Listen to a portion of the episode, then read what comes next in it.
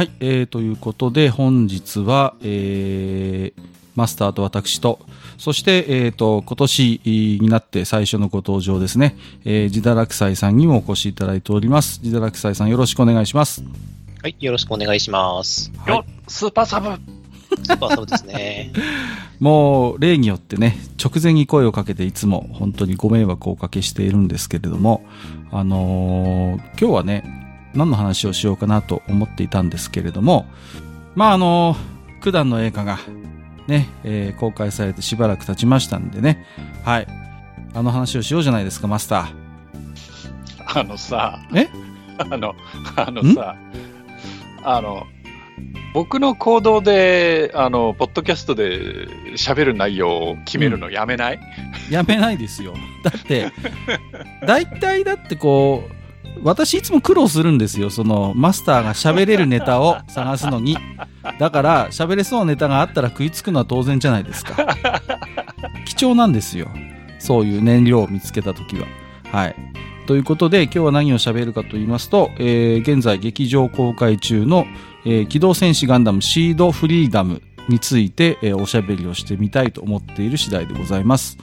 ちなみに、えっ、と、事前にですね、えっ、と、聞くところによりますと、まあ、えっ、と、マスターと私は、えー劇場版を見てきました。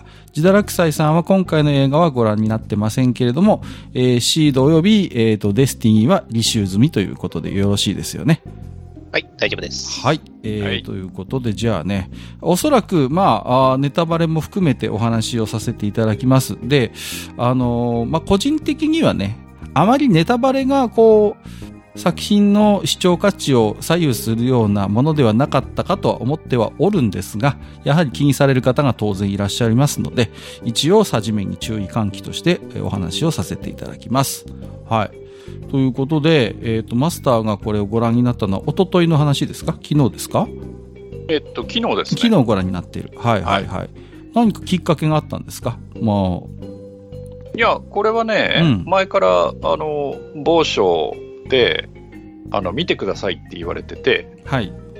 で、まあ、まあ、約束というか、そういう話をされていたので、おおなるほど。じゃあ見に行くかっていうことで行ってきたって感じ？はいはいはいはい。まあ、ちなみに初代シードから今年は22年経ってるわけなんですけれども、うん。テレビシリーズのものも視聴済みということなんですよね。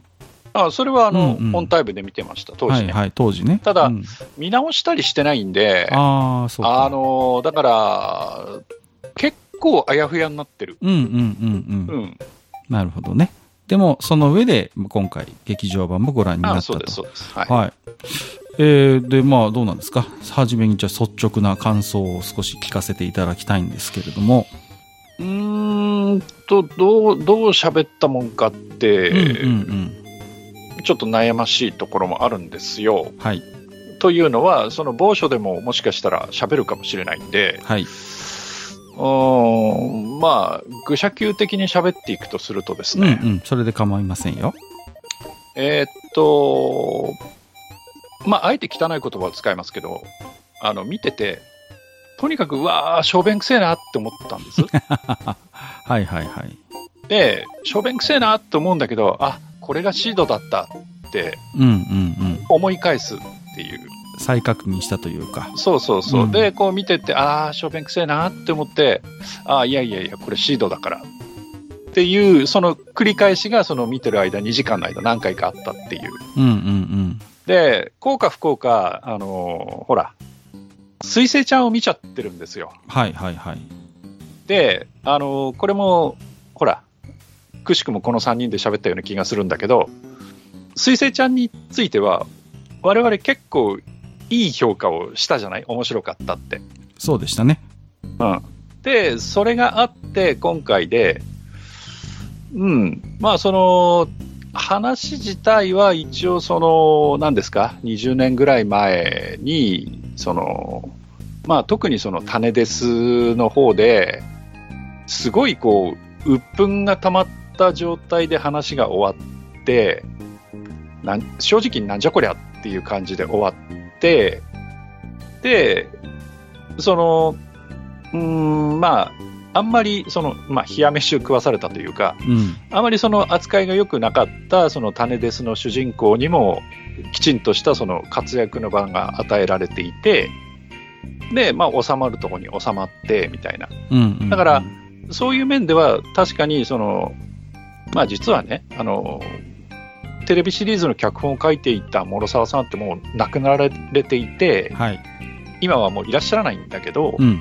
まあ、それでも一応そのシリーズ的には一応こう、あーなんていうか、オチをつけたはい。みたいなことなんだろうなと思って、うん。ああ、そうか、こういう終わりにするのかうんうんうん。っていう感じで見終わったって感じですかね。なるほどね。うんうんうん。まあ、あのー例えばネットでの評価なんかを見ますと、まあ、おおむね今回好意的には受け取られているような印象を持っていや、評判いいいんじゃないですか？すごい評判はいいと思うんですよ。めちゃめちゃ評判いいと思いますよ。うんうんうん。うん。で、ああ、あの、ようやくシードに決着をつけてくれたっていう感想を持っている方は多いし、まあ、うん。それこそ、あの、エヴァンゲリオンの時を思い出したみたいなね、あの、あの時の忘れ物を、あの、今回、回収させてくれたっていう感想を持っている方、やっぱりそれなりにいらっしゃったと思うんですよね。やはりその、今マスターがおっしゃったように、テレビシリーズの何とも言えないモヤモヤが、まあ、今回の映画で、こう、一つ、えー解決したといいますか、留飲が下がる思いをしたという感想を持っている人は少なくないように思うんですよね。うん、ただ、そこもね、あのーまあ、なんていうんですか、その物語の方法論としては、まあ、それも一つの方法論だと思うんだけど、その、新たに敵を作ったのね。うんうんうんで、新たに敵を作って、もうそれがもうボッコボコにしてもいいっていう、その、とにかく悪辣な敵を作ったわけ。うん。はいはいはい。で、悪辣な敵を作って、今までの主義主張だとか、そういうのも、とりあえず置いといて、こいつらは悪いからとりあえずぶっ潰しちゃっていいやっていう悪を作って、それを潰して終わったっていう形なので、うんうんうん。だから、その完全懲悪じゃないけど、なんとなく、その、えっ、と、めでたしめでたし感はあるんですよ。あとはその人間関係的なものをある程度落ち着かせたっていうことで、はい。うん、めでたしめでたし感はあるんだけど、うん。でも、シード、種とか種ですとかで、その、もやもやしてたのって、そういうことだっけっていうのはね、ちょっと残るのよ。はいはい。うん。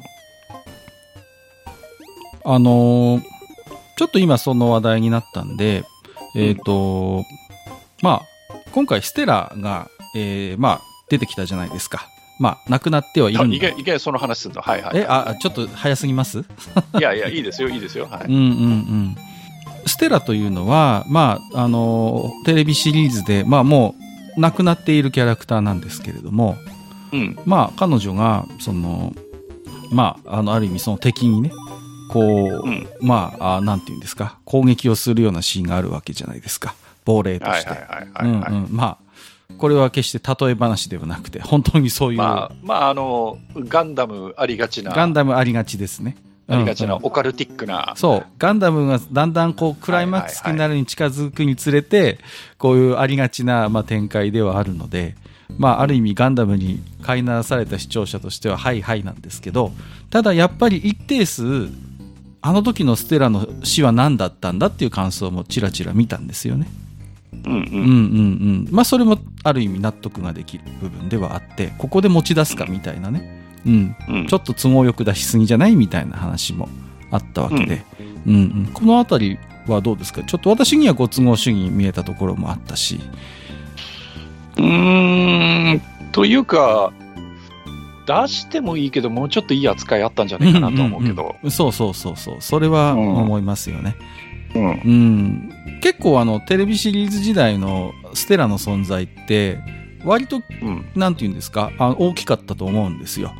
うん、ここの辺はちょっとね、ジダラクサイさんにも、うん、ちょっと確認しておきたいんですよね。その、テレビシリーズ時代のステラという存在は、もちろん覚えてらっしゃいますよね。はい、そうですね。うんうんうんあのーいわゆる敵の3、三人のうちの1人だったっけ？あれは。うんうんううんん、そうそうそう。だよね。ですよね。で、えっ、と、まあ、えっ、と、ファーストから続く伝統というやつで、はい。うん敵なんだけれども、えっ、と、パイロットとして会った時は、そんなことを感じず、えっ、と、心を通わせ合って、うんうん結果として、えっ、と、彼女は、えっ、と、死ぬことになるんですけども、はい。一応、その、えっ、と、主人公の成長の糧になるはずだったんですよね。うんうんうん。まあ、ならなかったんですけど、うん。うん。うん。はい。情けなさすぎて。結果的に、あの、な、なさ、なれなかったというか、まあ、あれはもうシ、シナリオ上もうどうにもならないというか。そうね。うん。うん。ちょっと、まあ、そこに関してはまあ言いたいこと、ちょこちょこあることはあるんですけど、そこは置いといたとしても、まあ、いわゆるその第二のララスン的なポジションか、もしくはフォームラサメはいはいはい。そうね。そうそのうそう。ポジションに当たる、まあ、フォームラサメの方がいいか。あの、強化人間だし、えっとうんうんうん、強制されてるっていう意味では、フォームラサメの方がいいかなとは思うんですけども、あーいいポジションっていうか、その、かわいそうなポジションではあったんですけど、はい。人気はあったはずなんですよね。うんうんうん。うん、かなり。そうですね。あのーやっぱりこの、なんていうの？感情移入しやすいキャラクターじゃないですか。強化人間だし、こう、やっぱ性格的には不安定な部分が、思いっきり情緒不安定な部分もあったりするしね。うんうんうん。あとは、ま、まあ、やっぱりシーン、アスカにものすごくこう、あの、好意を持ってるんだろうな、みたいなところも含めて、ある種の当て馬キャラでもあるしさ。で、最後は不幸なことにもなってしまうし。うん。ね、桑島宝子さんだし。そうですね。でまあ、あと精神的に幼いっていうのも、まうんあ、やっぱ、それはロザミア・バダムとかのイメージかなとは思ってるんですけどそうそうそうそう。いろんなかの過去のガンダムのそういうキャラクター性を彼女は背負って登場して。あの悲劇のヒロインというんうんう。うん形で出て、ただうん。あ、ごめんね。いやいやいや、どうぞどうぞ。あのー例えば、ララにしても、えっ、と、初代のララにしても、えっ、と、ゼータの4にしても、あの、結局、主人公たちがその、死んでしまったことっていうのをずっと引きずるんだよね。はいはいはいはい。だけど、うん、あの、種デスのあの子は、なんか、芯があんまりこう、引きずってるっていう印象が、俺には当時なかったんだけど、その時は悲しんだんだけどね、もちろん。悲しんで、で、あれだっけ？それこそキラーを倒す原動力かなんかになったんだっけ？うんうんうん。そうですよだ。ったっけ？うんうんうん。だけど、その後まで引きずってたっけ？っていうそうね。うん。結局さ、ほら、あのーまあ、ユニバーサル・センチュリーのアムロ、それからシャアっていうのはさ、それこそ初代から あの逆襲のシャアに至るまでずっとさ、ララのことを引きずって、そのララをめぐって二人がこう、とにかくいがみ合って喧嘩するわけじゃない。まあ、ある意味ララーの亡霊に縛られた二人が、そうそうそうそう対立をする構図ですからね。そう、そう。だけど、なんか、ステラってそこまでじゃないんだよね。う。うんうんうん。で、それを言うと、まあ、そのちょっと映画の話に戻るんですけど、シードフリーダムの話に戻るんだけど、じゃあ、フレイは？っていうね。うん。そうですね。うん。あれっていう。俺、フレイは？うんっていう話もあるし、そうですね。いや、あの、うーんと、ジダルクさんに、まあ、軽く説明をすると、要は、精神攻撃を仕掛けてくる敵がいるのよ。うん。あ、はいはい。で、精神攻撃を仕掛けてくる敵がいて、そのと、それで一回は、その、キラも精神攻撃にかかっちゃったりするんだけど、まあその、最終決戦のところで、やっぱり今度はシンが、その精神攻撃を仕掛けられた時に、その、ステラが守ってくれるのよ。そうなんあ、なるほど。うん。それどころかステラが反撃してくれるのよ。うんうんううんん。逆襲するんだよね。そうそうそう。そういう、あの、役割で出てくるのね、ステラがね。だけど、キラの方は、あの、フレイ出てこない。そうな。なんかね、そうなんですよ。まあまあね、ラックスがいるからっていうのはあるけど、制裁がいるから。う本妻がいるから遠慮して出てこん。ないんそうですかそうそうそうそう。んんんでも、それってその、いわゆるユニバーサルセンチュリーのそのガンダムのその流儀としては変だよねっていうう。ん。そうそうそう。最終的にはみんな出てくるっていうのがまあね、お決まりの。じゃなかったっけみたいな。そうそうそう。ガンダムであればね。ううんんうん。そうですね。まあ、特に、そのまあ、ゼータオマージュの点があるんだったら、この機体を通して出る力がお前にわかるかっていうシーンで、うんあの、まあ、女性乱舞するっていうのが基本だったので、そうそうそうだよねそうなんです。そう。だからなんかね、とても僕にも中途半端に感じられるんですよね。今回の、えっ、と、フリーダムっていう映画は、まあ、正直し、あの、シードとシードディスティニーって、あの頃のガンダム作品としては突出して、こうネットミーム化した作品だと思ってるんですよ。いろんなシーンがネタ化されてるガンダムだと思うのね。珍しく。うん宇宙世紀じゃないんだけれども。うんうんうん。あの、UC ばりにいろんなシーンがネタ的にこう、言及される。割とオタクのおもちゃにされやすい方のガンダムだったと僕思ってるんですよ。うん。で、一つには、今回、その、当時のシードのストーリーっていうのが、あの頃のオタクにとってものすごくこう、心の金銭を揺さぶられる作りだったっていうことがあると思うんですよね。うん。っていうのは、やっぱりどこまで行ってもものすごくこうドロドロした恋愛模様みたいなのがすごく続くんですよ。あの作品って。うん。で、ある意味とても性の匂いを感じさせる。うんうんうん。すごく感情のこう生々しさみたいなものが出てくる作品だと僕は思ってたんですよ。で、それがなんかこう、ある意味あの頃のオタクのこう心の金銭にね、触れて、とてもこう、なんていうのかな、うん、議論の対象になるというか、関心の対象になる。ある意味、半分こう、なんていうのかな、もうしょうがないな、みたいな、霊障的な雰囲気も漂わせながら、でもどこか目が離せないガンダムとしてあった。っていう僕はあの評価をしてるんですよ、当時のシリーズをね。で、その、なんていう、ある意味ネタみたいなものを、今回の映画では、ある意味しっかりいじってる部分って結構あるんですよ。うんうんうん。割と僕が映画フリーダム見た時に、割とこう、こうなんて、笑い声が漏れるようなシーンがいくつかあったように記憶してるんですね。うん。うんっていうのは、やっぱりある意味あの頃のシード、シードディスティニーを、ある意味今回の映画っていじってるんですよ。うんうんうん。いじっているんだけれども、その、まあ、それがなんていうの、ギリギリのラインで悪ふざけにまで至ってないっていう形で、うん、で、まあ物語の一つ、体裁は整えつつやったんだけれども、でもなんか肝心なガンダムのお約束はなんかあえて外してたりみたいなところもあって、なんというかね、うん、だから、これでいいんだよ、これでっていうことを言う人もいるんだけど、そこまでは僕は至らなかったっていうところが、見た直後の感想だったんですよね。うん。だから、なんていうのかな。ちょっとこう、割とネットの評価は高めなんですけれど、あの頃一生懸命なんか見ていた人の中では、こう、なんだろう、22年という時の中で、うーん、なんか、やっぱりこう、うん、ある種のずるさを感じるんですよ。こう、ネタとして、こう、いじって許容される、今、これ作るのって、なん、うん、ちょっと逃げ道じゃないのみたいなところも感じるし、これがね、全く同じ作品が、じゃあテレビシリーズ終わって、数年後にこれ、公開されてたら、果たして許されるシナリオだったろうかってことを思うと、やっぱりちょっと難しかったと思う。今みたいな高評価にはならなかったような気もするんですよね。うん。なんかね、そこに、なんかある意味逃げ道というかずるさをちょっと感じた部分はありますね。うん。だってこっちが寛容になるのを待ってたような言い方もできるじゃないですか。ある意味。デスティニー公開、あの、放送した数年後にこれ作ってたら、逆に評価真逆だったかもしれないなってちょっと思いましたったね。うん。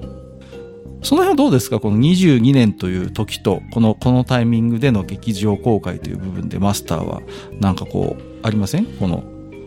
うん、いや、あのーもちろんその22年とかね、まあ、うん20年ぐらいのその時が経ってしまってっていうのはあるんだけど、あの今回、まあ、あえて今回中身言わないですけど、はい。一つこう重重大なそのこう主要キャラクターに対するその新たな事実みたいなのを提示してくるじゃない、うんうんうん、そうでしたね。バーンって。うん。で、それを、その、いや、よくある話ですよ。だから、ストーリーの中で、ずっと続いていたストーリーの中で、実はこの人ってこうだったんですっていうのはさ、はい。よく物語を作る上でもさ、まあ、ね使う手じゃない。よくあるだけど。うん。だけど、その20年た、その、あの、うん一応物語的には、えっ、と、種です終わってから2年後っていう話になってるんだけそど、うですね。ただ、我々は実時間として20年くらい待ってるわけですよ。はい。そこで、実はあのキャラクターってこうだったんですよっていうのを、要はその、ちゃぶ台返しじゃないけど、うん。そういうことをされると、はい。正直ちょっと、えーってなるんですよ。だから、その物語を面白くするためとか、その驚かすためとか、新たな展開を作るためとかで、その、で、この監督って得意じゃないあのあ前にやったことをなかったことに平気でするじゃない まあまあ、そうですね。あの、ムーのヘルメットといい、不可能が可能になっちゃうわけじゃない、まあまあ、そういうことですね。うん。で、そういうとこが前から俺、正直嫌いなんだけど、はいはいはい。あの、そういう、その、二十何年経って実はこの人こうでしたみたいなのをバーンって出してきて、はい。で、しかもなんかその、試写会かなんかインタビューかなんかで、これから、うん、あの彼らは大変ですよね、ニヤニヤみたいなことを言ったりするっていうのがね、うんうんうんうん。すっごく嫌なの。はいはいはいはなんかそのキャラクターに対する愛情を感じないっていうの。い。うん。だからその、あくまでその物語を語る上でのコマとしてキャラクターを見ていて、はい、その一人一人のキャラクターに対する愛情とか慈しみみたいなものを全く感じないんだよね。うん。あくまでこう、なんていうの、コマみたいな扱いとして、そうそうそう。ここでこういうところに配置して、みたいなのが見えちゃうってことでしょ？そうそうそう。うんだから、だから簡単に殺すし、うんうんうんうん。うん。こう、簡単に変節させるし、みたいな。はいはいはい。で、こう、簡単にこう、主人公でありながら、こまあ、種ですの話だけど、主人公でありながらとっても惨めな思いをさせたりとかするわけようんうんうんうんだからそうそう,、うんいうところでもともと、その、キャラクターに対する、その、自分が生み出したはずのキャラクターに対する愛情みたいなものを一切感じないので、うんうんうんうん。そこはね、どうなのって正直思ってて、で、その、ただそのキャラクターの像、何？その、うんビジュアルとか、まあそういったものでキャラ人気はあるから、それをまあファンが持ち上げてずっと人気は続いてるけど、はい。結局その足元を救うようなことをするんで、うん。どうなのって思っちゃうんだけどさ。うん。あの、そこの違和感は、あの、僕もちょっと違うかもしれないけど感じるところがあって、もともとのシードのシリーズって見ている視聴者側のこう感情を揺さぶるような演出が歴代のガンダム作品の中でも突出して高い作品だったという印象があるんですよね。うんだからこそ、あの頃のシードってものすごくある意味ネットを中心に盛り上がったし、うん、そのキャラクターの人気も相まって、あの、非常にこう、いい意味でも、そうでない意味でも、まあ、あの、論壇が盛り上がったガンダム作品だと思ってるんですよ。そういう性格を持ったガンダム作品が今回、まあ、マスターがおっしゃるように、ある意味物語の一つコマとして、こう配置されて、まあ、なんていうのかな、完全に今回はシナリオに従属している関係性なんですよね。おそらく最初に大きな物語としてこういうストーリーでこういう敵が現れてこうやって終わらせようっていうものがあってそこにまあ都合よくキャラクターのピースを当てはめていったような作り方に見えるんですよ。で、うんこれってテレビシリーズのシードと真逆の作り方だと僕は思ったんですよね。そのシードのテレビシリーズの時って逆にキャラクターがある意味非常に自律的に動き始めてどこかある意味まあ当然キャラ、脚本家の手の内にはあると思うんだけど、ある意味あの癖の強いキャラクターたちが自律的に動き始めて、脚本家の手をも離れてしまって、ある意味無軌道にこう行動を始めた結果、あのデスティニーのあのありさまだよ、おいおいっていう、ある意味面白半分に、まあ、いじれる、そのシナリオ崩壊って当時言われましたよ、よくデスティニーの頃はさ。ね、うんそういう、もう、ある種の無軌道さがあの作品の、まあ、ある意味、傷であり魅力であったと僕は理解してるんですね。だから、そういう、なんていうのかな、もう、あのーキャラクターの魅力でぐいぐい引っ張っていった、あの雰囲気というのが、まあ今回の映画から私も感じなかった。その、あくまで都合よくキャラクターを配置して、ここでこういうセリフを吐かせて、みたいな風に、物語にこうキャラクターがこう従属している構図になっていると思うんですよね。うん。うん。まあそれは今、マスターがおっしゃったように一つこの監督が得意とするところでもあってね。う。うんんうんうんうん。だからこその演出なんだろうなとは思うんですが、それいや、だから、うんうん諸沢さんが亡くなっちゃったっっていうのが大きいのかもしれない。いや、その、功罪ある人だけどね。ある意味、だから私も詳しいことはわからないけど、彼がいなくなってしまったことである意味できた映画なのかもなということすら感じてしまうわけですよ。うん。彼がある意味、重しとなって、封印というか一つね、うん、大きな、あのーそこに歯止めとしてかかっていたものが、まあ、外れてしまってね。うん。で、シード今だったら作れるんじゃないっていうことでできてしまったのか。まあ、わかりませんよ。その辺の経緯は。僕は全然情報がないからわからないけれども、うん、ただ少なくともあの同じキャラクター同じ声優はもちろん活躍するんだけれどもあの時のテレビシリーズのようなダイナミズムというのは正直ないしどこまで行ってもテレビシリーズの答え合わせに終始したような印象はあるんですよ。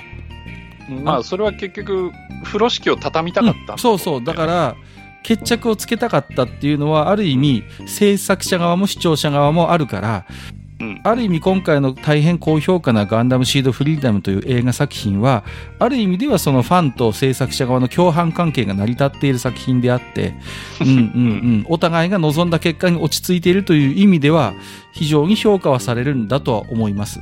ただ、やっぱりあの時のテレビシリーズのダイナミズムだったりとか、うん、そういったものっていうのは、この22年の中で、ある意味、あれを夢中になって見ていた中高生もおっさんになって、どこか丸くなって、こう、あの時の無機動さみたいなものは今求めていないよというものに、ある意味今回の映画の脚本は従順になってしまっているというね。うんうんうん。そういう見方ができないこともないと思っています。うん。ジダラクサさん、まあ、ちょっと今回ご覧になってないんですけど、まあ、あの、そういう形なんですよ。だから、あの時の、あの、テレビシリーズのシード、シードデスティニーのキャラクターというのはどういうふうに受け取ってまっしゃいました？うーんと、シードに関しては、まあ、シードのキャラクターですね、シードに登場したキャラクターに関しては、まあ、どうにかこう、もう一回ファーストの流れを作りたかったんだろうなっていう、あの。もう結構割と露骨にあったんですけど、そこにちょっとしたテイストが入っていて、相手が5人組のガンダム。うん。で、一人、えっ、と、親友がいるっていう、うんまあ割と物語としては美味しいポジションににいたんで、えっ、と、シシードに関しては結構人間模様にかんに含めても、そこまでこう、違和感というか、はいはいはい。それはなく、普通に見れたんですよね。うん。うん、主人公機の交代も素直に言ったけど、あの、お前らもうちょっと会話しようよっていうのはちょっとありましたけど、い やまあまあ、そのあたりはね、ジレンマなんで、うん。戦場でいちいちそんなことやってる暇なんてないっていうのも、なあのアスランうんうんうん。のその主張というか、っていうのもよくわかるんで、だからこっちはほら、基本的にはキラー目線で見てるんで、はいはいはいはい。はい、うんそう。ね、だから戦いたくないんだって言いながら銃ぶっ放してるお前は何なんだっていうふうに、アスランにも言われますよ、そりゃ。まあね。そうそうそう。だからそのあたり、あのーシードに関してはそこまでうん。ないですね。その、うんまあいいキャラクターたちだったなっていううんうん。ふうには思ったけど、ちょっとフレイはかわいそうだったなっていう。うんうんうん。そうですね。うんうんうん。フレイと、あのーえっ、と、通信士のあの、はいはいはいはい。うんこう、の下りいるとは思ってましたけど、ちょっと唐突な感じもあったしね、あの時も、ね。うんうんうん。そうですね。なんか別にそこでなんかあの土かませる必要ないんじゃないかなって。で それでなんかずっと仲間面してるのもなんかちょっと、あれだから最終的に裏切るのかなってちょっと思ってたんですよ。はいはいはいはい。はい。うんうんうん。でもどうなんですか？あのシードの頃の、まあ、ある意味、なんていうのかな、ガンダム作品っていうのが、ある意味ちょっとこう、まあね、本来の宇宙世紀のものとはだいぶ大きく乖離している中で、あるシードのこう平成的なこのキャラクターデザイン文脈の中で、今、ジダナクサイさんが指摘されましたように、オリジナルの初代のガンダムのどこか青臭さみたいなものを追求してたこう痕跡は僕も見て取れるんですよね。うん。はい。どこまで行っても青臭いじゃないですか、シードのキャラクターたちって。こいうやそうなんですよ。うんあのうん、エリートなんですけど、まあ、年相応に感情を爆発させるし、そう。ね。うん、だあの、責任があるから、抑えが効いてる部分もあるんだけど、最終的にはどっかで爆発してるじゃないですか。そうですね。うん。あの、キラもアスランも、イザークも、ディアッカも。うんうんうんうん。そうそうそうそう。だから、その、なんていうのかな、あの青臭さとか、その、まあ、ある意味エリートでもあり、でもそのある種のままならさなさも含めて、あとはその、それはね、あの、ある意味、こう、恋愛模様であったりとかっていうところにも反映されるんですけど、うんうんうん。あの青臭さみたいなものとそのロボットアニメの親和性の良さみたいなものを改めて再構築しようとした作品なのかなという印象は正直あるんですよね。うん。いいですね。だから、シードで言うんだったら一番好きなキャラクター、イザークなんで、あ、なるほどね。うんうんうんうん。いや、だからそのいや辺、うん。イザークだけ、あの、こっちが見て取れて分かりやすい成長してくれるんですよ、精神的なああ、そうね。うんうんうんうんうん。体調としてっていう。そうだよね。で、下に、あの、アスランとか、うんうんあの、もしくは敵対者にキラっていう、んうんうんあの、自分よりも、まあ、要するに強いというか、うんうんうん。まあ、ちょっと上のランクなんだけど、それを認めたくないところもありつつ、あの、まあ、負けを経験し、少しずつその、現実とのギャップを埋めていく。っていうのがいいし、あの、機体がね、アサルト・シュラウドっていうガンダムシリーズの中、あの世界のガンダムシリーズの中でもベースになってるプロトタイプみたいな、に乗ってるっていうのも割と好きなあの要素なんで。まあ、伊沢君大好きなんですけど、今回もイザークは安定してるよ。そうそう。彼はね、ブレないんだよね、珍しくあの世界においてね。うん。あだからもう、あの、反抗期を置いちゃったみたいな感じなんで、多分。そうそうそう。うんいや、だから、なんていうか、ものすごくシードのキャラクターって、強欲なんですよ。欲深い人たちばっかりで、ある意味、わがままで。うんうんうん。で、みんながみんなそうだと当たり前になっちゃうんだけど、イザークの存在で、あ、こいつら欲深いっていうか、あの、わがままだな、みたいなのを、推し量る、なんか物差しみたいなキャラクターとして、すごい貴重なんですよね。うんうんうん。あ最終的に常識人枠に落ち、あの、落ち着くみたいな。そうそうそうそうそう。そうなんですよね。うん。それはあるなうん。で、デスタネに関してはキャラクターの配置とかがやっぱちょっと歪だったこともあって、そうね。うん。うん。あのー結局主人公じゃなくなっちゃったじゃんっていう、シンがね。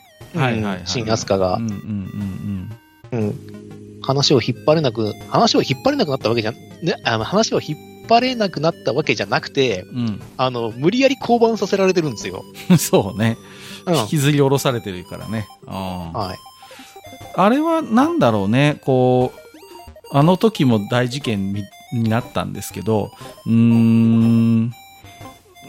な、なんていうかね、あの時のことを僕もちょっといろいろ思い出すんですけど、あのね、そうせざるを得なかった気持ちもちょっとわかるんですよね。さっきも僕言ったように、シードって途中からキャラクターがある意味自律的に動き始めて、シナリオに介入し始めた作品だという評価なので、このままいくと本当にキャラクターに全ての、あの世界が乗っ取られてしまう恐怖を正直脚本、あの頃僕も駆け出しでしたけど、脚本書く人間としては、ちょっとで恐怖すら覚える作品だったんですよ。このままだとキャラクターたちにシナリオが乗っ取られてしまうっていう感覚があったのね。で、だからどういう意図があって、ああいう主役交代をさせたのか、真相はわかりませんけれども、僕の中でのあの時思ったことっていうのは、ある意味そこでもう反強制的に主人公を交代させることで、あくまで主導権は物語の側にあるんだっていうことをキャラクターに思い知らさせようとしたのかなっていうことすら、あの時は僕思ったんですよ。もう、うんそれだったらね、あの、もう極論なんですけど、だったら作らなきゃいいじゃないかっていういやいやいや、そうなんだけど、ことなんですよね。走り始めちゃが動いて生きてるんだったら、その間に筆走らせてから修正かけりゃいいじゃないですか。でも、その域に収まる雰囲気が当時なかったのも事実ですよ。だって。うん。だから、うんじゃあ行くところまで行って終わらせりゃよかったじゃないですか。どうせ続編なかったんだから。そう。だから、そこで突っ走れる富野という神様がいたわけでしょ？それでとことんまで行ける人がいたけど、とことん行けなかったのがシードなのよ、それで。そうやって、とことんまで行って、世界を破滅させることを厭わない人がいたわけじゃないですか。偉大な先達として。そうですね。うん。うん、うん。だからそれで良かったと思うんですよね、それで。終わってたらシードは伝説になったと思いますよ。うん。だからちゃんとシンが主人公としてっていう話で終わってくれればよかったと思うんですよ。だって、あの、各話のギミックというか、あの、いろんなところでシンって、あの、メンタル傷つけられまくってるんですよ。そ うそうそうそうそう。うんうん、ね、一番最初は妹を失い、うんうんうん。妹消し飛ばされ、で、実は恩人だった艦長を、実は自分の手でぶっ殺して高笑いしてるんですよ。なかなかですよね。うん、なかなかですよ。うんで、えっ、と、恋人未満うんだけども、精神的にはすごく家族に近いような、あの、子を失い、うん。で、かつ、最終的に前作の主人公にボコられて、うんえっ、と、同僚の女パイロットに抱かれて終わるっていう、っ そうそうそうそう。ていうことなんですよ。でも、その最後の一文を除いたとして、あの、その、前作主人公にな、あの、殴り飛ばされるっていうところを除くと、要するにそれだけの負荷をかけて、キャラクター動かそうとしてるんだから、うん動き始めたらちゃんとて、あの、手綱を取ってあげなきゃいけないじゃないですか。そうだよね。作った責任として。うんだって動かそうと思って、ものすごい火入れてるんですから。うんうんうん。不意語を吹いて、ローを動かしてるんですから。なで、いざ芯が動き始めたら、うん今度はもう、あの、暴れるまでどうにも制御が効かないわ、そうそう、怖くなって、そうなんだよね。お話にならないんですよ。手綱を離しちゃったパターンですからね。うんうんうんうんうん。えだからそこが、あの、俺はシードディスティニーの本当になんか後半見てて辛いうんうんうん。ところなんですよね。だから、いや、ジダラキサイさんのおっしゃることってすごくわかるんですよ。もう、あれだけ動機づけをね、あの、燃料投下して、火つけておきながら、いざ燃え上がったら怖くなって途中でこう、そう、あの、ビビって逃げるっていビビっ。て逃げるっていう、あの、本当に、あの、しょぼい放火魔みたいなことやってんだよね。うんうんうんうん。だから、あの、そんだけ、ま、ね、燃料を撒いて火つけたなら最後までケツ吹けやっていうのはその通り。うんうんうん。そうそう。だからそれだけ火力になるものなんだから、そこから生まれ出るものっていうのが、うん。あの、それこそ陶磁器とか政治期になるようなものじゃなきゃおかしいんですよ。うんうん消し済みじゃダメなんですよ。そうそうそうそうそう。うん。そこね、そこで焼け野原になっちゃったらどうしようもないんだけど、そう。だからそこを制御しなきゃいけないところを制御しなかった結果、うん、あの、結局あの当時の2チャンネルとか、うんうんうんでも、ボコボコでしたよ。大荒れにやれたんですよ。うんうん。なんじゃこりゃっつって。うんそうなんです。で、あれなんじゃこりゃっていうのは結局、あのー、富野さんの時代に、そこから奇跡のように何かが出来上がるガンダムを見てきた世代が特に辛辣だ、辛辣だったわけですよ。もう、どうすんだこれっていうところから奇跡的に話が、あの、繋がって、何か残るっていう奇跡を演じてきた富野という存在がいて、そのガンダムに親しんだ世代が特に酷評だったわけですよ、デスティニーって。何も残ってねえじゃんって、もう日和りやがってみたいな。たんですよ。う本当に種が死んじゃったんですよ。そうそうそうそうそう。うん、種が死んじゃってて、で、もう何が悪いかって、あの、模倣したがゆえに結局ファーストとゼータで比べられるんですよ。そうなんだよね。完全に。覚悟してやったんじゃないんかっていうさ。そう。だったらちゃんと最後までのその道筋はつけておかなきゃならなかったのに、そうだってもうお手本があるんだから。そうなんだよね。そうだからそれはどう作るかっていうのを、まあ現代、あの、的にあの、あの、アレンジしたりとかしながら作っていけばよかったんだけども、結局のところ、キラヤマとはアムロレイにはなれなかったし、そうですね。うん。うん。で、あれなんだよ、中途半端にさ、あの、モビルスーツだけやれザクだの、グフだの、ドムだのって出しちゃったから、そうそうそうそうのギャンダのそう出してき出してきて、あげくの果てにね、ズゴック、ズゴックだ、あの、大好評、あの、うん売れてるそうですけども、今はね。うん今売れてるそうですけれども、あの、そこの人気をパクるんって、ああんまよくない。今の、今のはよくない。うんえっと、そこの人気を借り、借りてというか、そういう下駄を履いて人気取ってるんだったら、うんうんうん。もう、なおのことちゃんとやれよっていうのがあるんですよ。はいはいはいはいはい。うそうそうそうそう。うん。でオリジナルで勝負すりゃいいじゃん。だってガンダムシリーズだからガンダムあるのはいいよっていうう。んうん。だってガンダム見に来てるんだから。うんうんうん、でも、ザクウォーリアとか、あの、グフイグナイテッドとか、えーとドムトルーパーズでしたっけ？うんうん。なんかそんな感じ。うんですよね。うんとか、出して、喜ぶと思うなよ。そうそうそうそうそう。で、今回も結局、ゲルググとギャンが出てるからね。ギャンそうそう出てくるでしょ？そうそう、うんそうなんです。うん。あとズゴあの、あの、インフィまあ、ニットそれは、それはとりあえず、ズゴックが。とりあえず置いといてもさ。ううんうんうんうん。だからその、デスティニーにおける、なんかこう、忘れ物というか、もやもや感って、結局、あのーなんていうのかな、どこまで行っても、す真面目に正面から取りに行って回収できる代物ではない、なかったっていうことなんですよ。だから今回の映画も僕見まし見ましたけど、ある種ネタ的ないじりによってそれを絡めてから回収してるっていうやり方になったのは、不満は残るし、一方でこれしかねえなっていうのもわかるんです。あの時のデスティニーの終わり方を見てればね。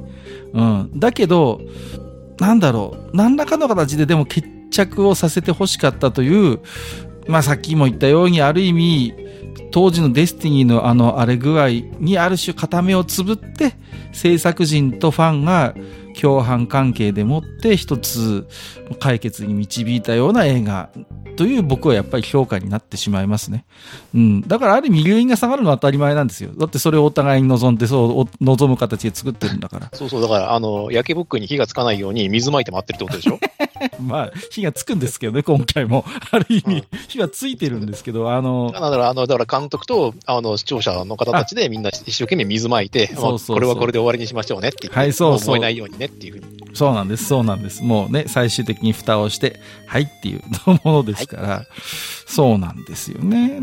だから、なんでしょうね、なんかもう、ね、あある意味奇跡のような作品ではありますよ。22年の時の中で、こうやって何度も何度も古のオタクにある意味蒸し返されてミーム的になっているがゆえに、逆にそこを利用して一つ作品としての魅力につなげてるというのは、まあ22年経ったからこそ作れる映画だよなという評価ももちろんできるしね。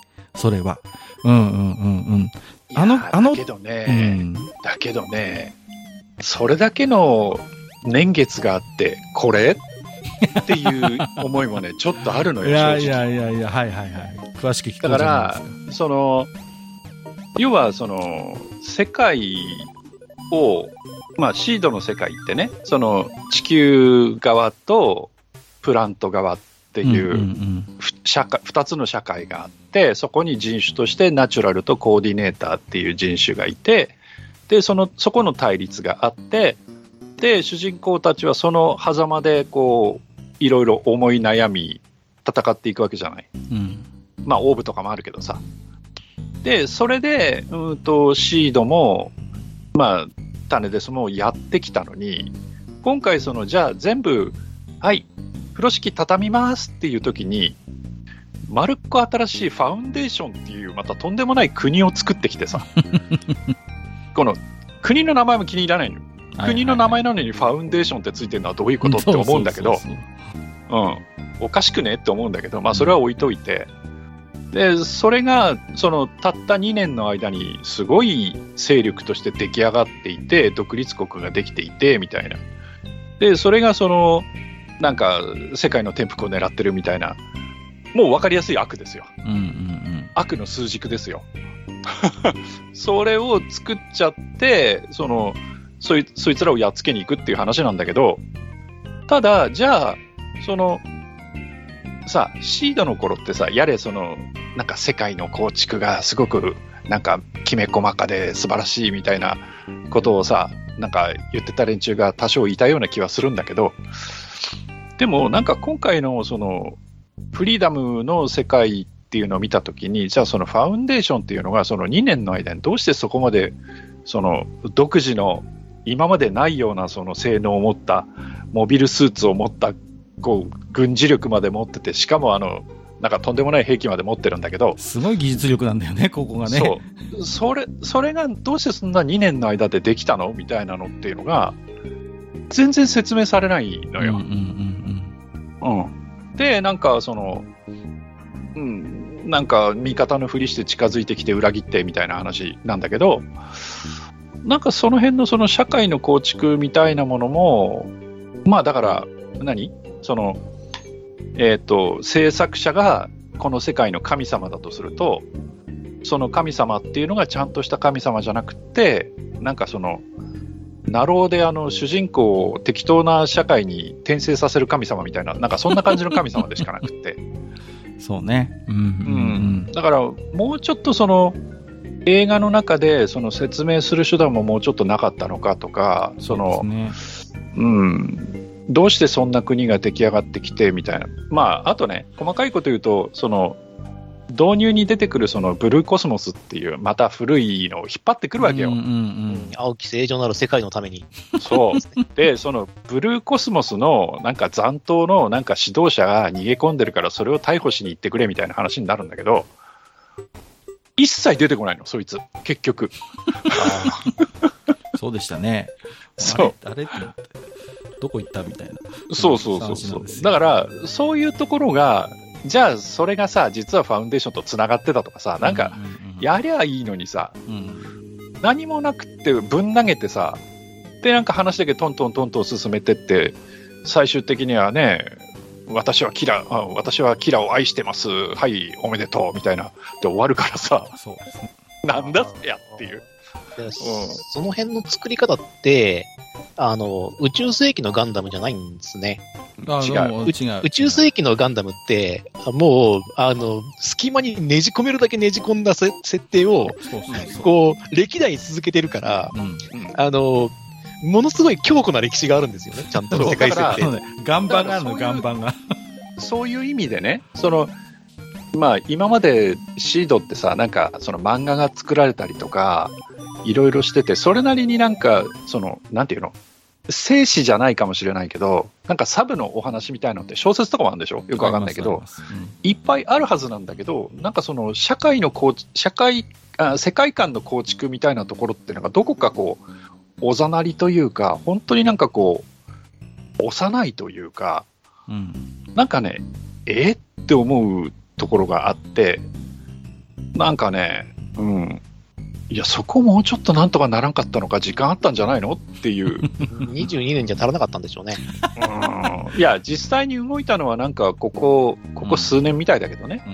はいいやなんか、パンフレット見る限りはさのね、その違和感みたいなものは、その、ある意味、さっきも言ったように、もともとのシリーズとして非常にキャラクターの、パワーが大きい作品だったはずなんですよ。ある意味、キャラクターの魅力でもって物語をぶん回していくはずの作品だったのに、今回、ある意味、脚本にうまくこう、キャラクターのピースを当てはめて、それこそ使い捨てのように、だからその後よくわかんなくなっちゃったような単発のキャラとかポットでのキャラを出しちゃうわけじゃないですか。で、うんなんだかよくわかんない国もできてるし、全部がその、なんていうのかな、あのーシナリオの中に都合よくこう、作られたようなピースでしかないっていうところに、非常にこう、つながりのなんかなさというか、あの時のテレビシリーズのダイナミズムみたいなものを感じられないからこその違和感だと僕は思ってるんですよね。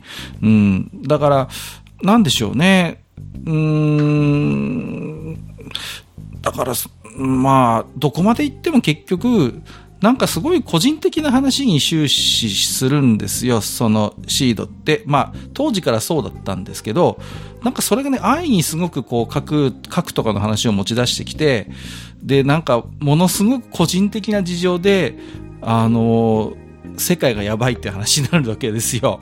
なんか個人的な恨みとか支援みたいな世界で核が乱れ飛んで、数十万人単位で人が死ぬような話なんですけど、うんうんうんうんうん。あの、それでいいの？っていうなんか危惧はすごく感じました。的に、だからキャラありきでシナリオというか、その、世界観っていうか、その、えん映画の中の箱庭を作っちゃってるから、うん、あの、ファーストみたいに世界ありきでやってないから、そうなの。そのくせファーストを思考してるから変なことになるのよ。そうそうそう、うんそうなんですよ。だって、あの、うんファーストの世界はアムロがいなくても基本的には連邦勝つんですから。そうそうそう。うんジオンに兵なしなんだからさ。そう、ジオンに負けるしてまあ、あの、1年では終わらなかったかもしれないですけども、いずれは負けるんだよなそう、いつかは負けるっていう戦いだったんで、その中で一つの戦場の中で成長していく、あの、少年と、あの、その、宇宙に対する、あの、開拓精神というか、宇宙には夢があるみたいな話、ニニュータイプっていう単語を使って、あの、やってみたりとか、その宇宙戦闘をやってみたりっていうので、あの、人気を博したわけじゃないですか、うん、ガンダムって。だそれを、だからキャラ人気、だからキラかっこいいっていうだけでやっちゃうと、だからキラがかっこよくないといけないわけじゃないですか。そうね。どこまで行ってもね。うん根源がそうなんですから。そうそうそう。でも別に、あの、ファーストのアムロは別にかっこよくはないですからね。そうね。最終的にはなりますけど、だからそれは段階を踏んでるんで、うんうんうん。だからね、うんだなんかやっぱそう考えるとやっぱ不思議な作品なんですよね、シードってね。そうですよねうん、いや、やっぱり、その、うん。やっぱりね、やっぱり世界観の構築が幼いんですよ。うん。だからそ、れは、ねだって、うんあれでしょあの、コーディネーターとナチュラルを相手取ってなんとかできちゃうぐらいすな強いんでしょそのファウンデーションって。いや多、分。うんそれもあるし、その前に、まあ、いわゆる、その、まあ、えっ、と、シード、シードデスティニーで、まあ、主人公たちが所属した、まあ、ラックスの軍があるじゃない。うんはい。それが、まあ、変わって、その、コンパスっていう組織になってるんですよ。コンパスっていう。で、うん世界平和監視機構っていう。うん。そうそれって WO のソレスタルビーイングじゃんって話なんだけど、まあ、そそれが世界に認められた形ですよね。そうそうそうそう。そう。ゲリラで、それ、が、で、そいつらが、その、だから、普通にね、あの、こう、現実社会っていうか、普通にその政治的なことって考えると、例えばその、コンパスっていうその、とんでもない連中がいっぱいいるところっていうのはさ、実力行使しちゃダメなのよ。本当は。ははいはいはい。い。それはまあ本当は最最終手段というか。そう。だから、抑止力として働いて、その世界で紛争が起こった時に、そのコンパスのその外交官が出向いていて、お前らいい加減にしないとやっちゃうぞみたいなことで、収めるっていうのが仕事のはずなのよ。はい。ところ が、やれ、紛争起きたって言って、そのコンパスの連中がモビルスーツ乗ってわーって入ってって、ドンパチやっちゃうのよ。それは違うでしょって話なそうですよね。の。うんだから、あれでしょ、あの、スーパーロボット対戦のロンドベル隊が、あの、ボンドの上で押しか 押しかけてくるようなもんですよそうそうそうそうです、そうです。あの、そうです各各種スーパーロボットたちとスーパーパイロットたちが、そうそうそうそうそう。バッタバッタとそういうね。そういうさ、ね、世界的にもある程度超越した力を持ってる、能力を持ってる人たちが固まってる、そのコンパスのはずなのに、そのファウンデーションに騙されて、うん。要は逆にファウンデーションにやられちゃうわけよ、コンパスが。そうそうそうそう。もう完膚なきまでに叩き潰されるわけ、うんうんうん。はっきり言って。え、じゃあもう終わりじゃんって話でさ。そうそうはいそう。うん。終わりですね。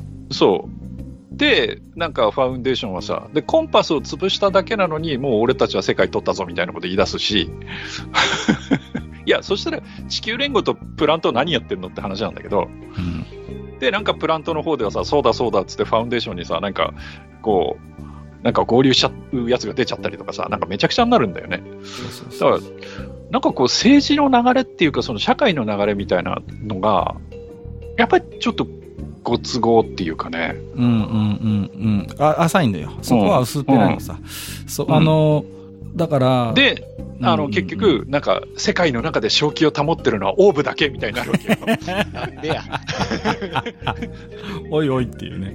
で、オーブだけが正気を保っていて、で、また、あの、オオーブの、オーブに真田さんみたいな人がいて、こんなこともあろうかとっていうのが出てくるわけよ。そうそうそれはね、あのね、あの、一応情報はちらちら入ってくるんでわかるんですけど、あの、世の中で正気を保ってるのがオーブだけだったらガンダム隠してねえよって俺は思うんですけど、あの、もうこの狂った世界に、さ、さっそうと俺様登場みたいなさ。そうそうそう。だからそのさ、化け物には化け物をぶつけられるようになると結局戦争にしかならないっていうのを、お前ら 2, 2回の体制を持って学ばなかったのか。そうそうそうそうそう。いや、そして、その、結局、ファウンデーションっていうのは悪者だ。うん、ってなってじゃあ、ファウンデーションぶっ潰すって話になっちゃう。そうそうそうそでもそれってコンパスの仕事なのって話なんですよ。コンパスのやることってそうじゃないんじゃないのって。う。いや、あのね、うんだからシードだから、キャラクターが青臭いのはね、もうそれはいいんですよ。うん、そういうもんだから、むしろ青臭くなきゃダメだし、あいつらもう、ね、性欲の塊みたいな奴らいっぱい出てきますけど、それはいいんです、シードだから。うん、だけど、じゃあそんな彼らが住まう世界までが青臭くていいのかっていうことなんですよ。そこは逆にその彼らの青臭さを強調する上で、ある意味真っ当な組織、真っ当な行動原理みたいなものをうまく作って、そこの中にいる無軌道な青臭い奴らっていう対比が普通は演出として考えられるんだけど、今マスターが言ったように、組織論とかがぐずぐずだから、もうぐっちゃぐちゃなの、すべてがぐっちゃぐちゃになるんですよ。もう。うんだからせめて組織とかがまともで、なんかね、そこに型にはめ、でもそんな型にはまらない俺たちだぜみたいな形であればまだわかるんだけれども、そもそもの組織がぐずぐずで行動原理がしっちゃかめっちゃかだから、本当に世界もぐっちゃぐちゃでぐっちゃぐちゃだし、あの、あの世界の行動原理そのものがぐっちゃぐちゃなんですよ。うんだから、その、うんと、コンパスが、その、要は実力行使に出た時も、だからその、まあ何人かのその、スタッフっていうかね、メンバーがいて、それぞれモビルスーツによって、やれギゲルググだギャンダとかね、まあ、はいはいあのフリーダムとかに出てくるんだけど、で、その鎮圧に行くんだけど、その敵の鎮圧の仕方も人によって全然違うのよ。うんうんだから、それこそキラっていうのはほら、殺さずみたいなさ、うん。うん。あの、なんか、日村謙信みたいなことを言ってさ、こう、無力化すればいいみたいな戦いをシードとデスニーでずっとやってきたわけじゃない。はいはいはい。だけど、その、まあ、ある意味、その、キラがトップ、その、実力行使部隊のトップにいるそのコンパスにあって、そのコンパスの構成員がみんながみんな殺さずやってるわけじゃないのよ。そうそうそうそう。そう、一撃でこうコックピット射抜いたりするやつもいたりするわけ。もうね。いや、そ、それは団体として形を成してないじゃないって話があって。そうそう。肌肌、肌から殺しに行くやつも一緒にな組織でいるわけだから。そうそうそう。んこでこ個人の裁量なのよ。そう。で、そこに対して、例えば、そのコンパスの中で、その統制が取れてないっていうことを、例えばキラが思い悩むってシーンもなければ、ないのよね。な、なければ、最終的なファウンデーションとの決戦では、キラもうん。普通に殺しに行くから、そう。そうそうそうそう。だから、お前の今までの成長、成長とか内面は何だったのってなっちゃうわけう。ん。あれだからあれ、まあ、結局、綺麗事だったってことなんじゃないですか？いや、綺麗いや、だから、そ、そこでさ、はい、もう、そこで、いや、自分が今まで、いや、よくあるね、ドラマのせいこう、ある一人のキャラクターの成長みたいなもの、精神的な成長みたいなものを語る上で、例えば今までの、例えばキラキラがさ、自分は確かに青臭かったと。うん。で、その、殺さずなんていうのはね、偽善であって、その、自分の手を汚さないで、その世界を変えようなんていうのは、甘っちょろい、その、要は子供の幻想だったと。で、いや、これからはもう自分はお面もかぶるし、手も汚すし、それなりの報いを後で受けるかもしれないけど、でもやっちゃうよみたいな風に変わってくっていうならまだわかんないよ。悩んで悩んで悩み抜いた末にさ。うん。うん。でも、そういう、その、春巡もなければ、悩みもなければ、で、ななぜかそのファウンデーションと戦うときはもう、こんにちはしねえってやるわけだから、なんかね、その辺がね、なんかこう、いや、やっぱりその、さっきのね、その、キャラクターがその自主的に動き出すっていうのじゃないんだよね、やっぱり。うんじゃないです、今回はね。うん。そういう、別に狙ってるわけでもないし、うんう。ん、だから、どこまで行っても非常にこう都合主義的なところがある。うん、だから、結局もうね、優先順位なんだと思いますよ。だからあの世界をとにかく終わらせるっていう、もう目的のもとに作ってるんだと思うんですよ。だから、多少のそういうほころびは目をつぶってねっていうことなんじゃないですか？うん。いや、だから、きっと、そういう、あの、細かいこととかに目くじらを立てる人は、花から客として見てない。そうそうそうそう、そういうこと。だから、うんうんうん。だから、とりあえず、さっき、ね、あの、ジャダクさんも言ってたけど、キラが活躍すればいい、シンが活躍すればいい、みたいなで、それぞれの、そのカップリングが最終的にちゃんとくっつけばいいっていう、んんん層に向けた映画なのよ、結局。そうです、そうです。たうんだから、正しくファン映画ですよ。うん ある意味。うんうんだから、あえて、その、キラに対する恋のさや当てが起うん。そうそき、最終的にそいつをぶっ殺して終わるっていう。そうめでたしめでたし。よかったね、と。最後は浜辺で二人で裸になって終わりっていう。そう。ねいつもの、うんいつものあの、セックスを匂わせて終わるっていう。そうそうそうそうそう。とにかくね、セックスなんだ、このシートという作品は。うんうんうん。まあ僕まあ、は、それはそれでいいんだけどさ。そうそうそうう。ん。俺とお前のセックスで世界がやばいっていう話ですから、き基本は、このシードはね。うん。えーっと、1時間ぐらい喋ってますけど、まあ、意外とネタバレ、あ、でも、ネタバレ、まあちょこっとありましたけど、うんはいますね。まあまあまあ、あのーなんていうのかな。でも、それこそ、ある意味、さっきのジダラクサイさんがおっしゃったような、そういうキャラクターの魅力にどっぷりハマりたいとか、あるいは、その、うんあの話をとりあえずか決着つけてくれっていうのを期待して見に行った人には、ある意味100点満点の映画だったと思いますよ。そう考えればね。うんうん。ただ、やっぱり、なんだろう。僕は何度も言うようですけど、あの時のテレビシリーズのダイナミズムを感じることはなかったし、うんうんうん。なんていうか、やっぱりあの、一生懸命薪をくべて火つけた後、焼け野原になったものかを、から何かを見出すのってやっぱ難しいんだなっていう。まあ、ね、あの時のやっぱり、あの、監督がいらっしゃらないということもありますけれどもね。はい。うん脚本家ね。ああ、ごめんなさい、そうです。脚本の方が、諸沢さんね。諸沢さんがいらっしゃらないっていうね、ことは感じました。はい。ということでよろしいですか、とりあえず。まあ、非常に愚者級らしい感じになったんじゃないでしょうか。